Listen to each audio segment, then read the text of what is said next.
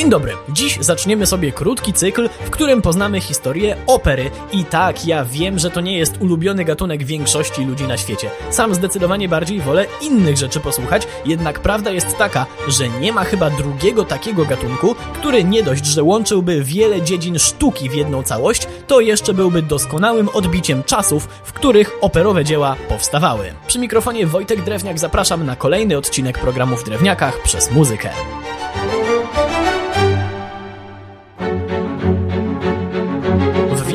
Przeczytamy, że opera powstała z inicjatywy kilku gości działających na dworze hrabiego Giovanniego Bardi. Zresztą o kameracie florenckiej już kiedyś wspominałem. Tak czy inaczej, według popularnych opinii chcieli oni za wszelką cenę na przełomie renesansu i baroku dać nowe tchnienie dramatowi starogreckiemu i tak im się zrobiła opera. Okej, okay, to moim zdaniem jest akceptowalny skrót myślowy, jednak warto wiedzieć, że gatunek ten ma swoje źródła nie tylko w teatrze greckim. Choć może ciężko w to uwierzyć, to korzeni opery można szukać również w średniowieczu.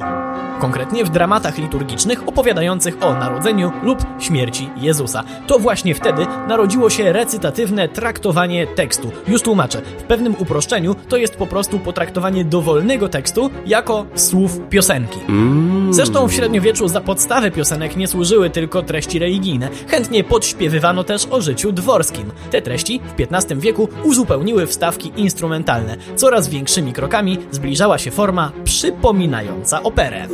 O ile nazwiska gości z kameraty florenckiej raczej nie są znane nawet większości ludzi, którzy twierdzą, że muzyką się interesują, tak Claudio Monteverdiego już wiele osób kojarzy. Kim był?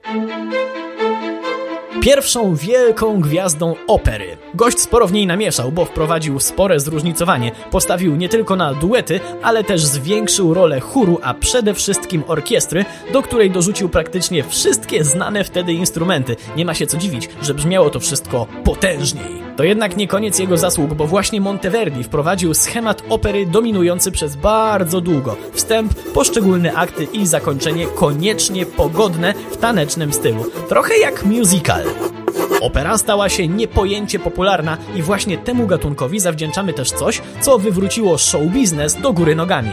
Co takiego? W roku 1647 w Wenecji powstał pierwszy publiczny teatr operowy San Cassano. Nie chodzi jednak tylko o to, że teraz każdy mieszczanin mógł sobie pójść do opery. Chodziło o silne sprofesjonalizowanie tego, co się tam działo. Imprezy były biletowane, spektakle odbywały się w sezonach artystycznych, jak dzisiaj, a przede wszystkim zadbano o regularne honoraria dla śpiewaków. Z drugiej strony nie ma się co dziwić, bo to oni nadal byli najważniejsi w przedstawieniach. Takie pieniądze, często niemałe, miały też być pewną rekompensatą dla śpiewaków prowadzących, którzy byli wtedy kastratami. Auć! Jakie były kolejne przełomowe momenty w historii opery? No cóż, dla niektórych to pewnie będzie wprowadzenie arii z dominującą rolą trąbki w XVII-wiecznej szkole neapolskiej. Jednak jak dla mnie to lepiej podkreślić sobie rozkwit nowego gatunku opery. Operę komiczną.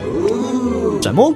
Bo treści nie były już przesadnie napompowane, a zaczęto w tekstach skupiać się jeszcze mocniej na życiu codziennym, często dorzucając melodie ludowe, bo jak już wiemy, bardziej nam się podoba coś, co jest nam bliskie. A co było później? Później był klasycyzm i ja rozumiem, że wielu osobom może się nie spodobać, że kompletnie świadomie pominę ten okres, jednak to czasy zdominowane przez genialnego Mozarta, o którym na bank kiedyś zrobimy sobie kilka odcinków. To też świadomie cały ten okres pominę tylko po to, żeby z radością za jakiś czas do niego wrócić, a w przyszłym tygodniu naszą opowieść będziemy kontynuować już od epoki romantyzmu. Przy mikrofonie był Wojtek Drewniak. Do usłyszenia.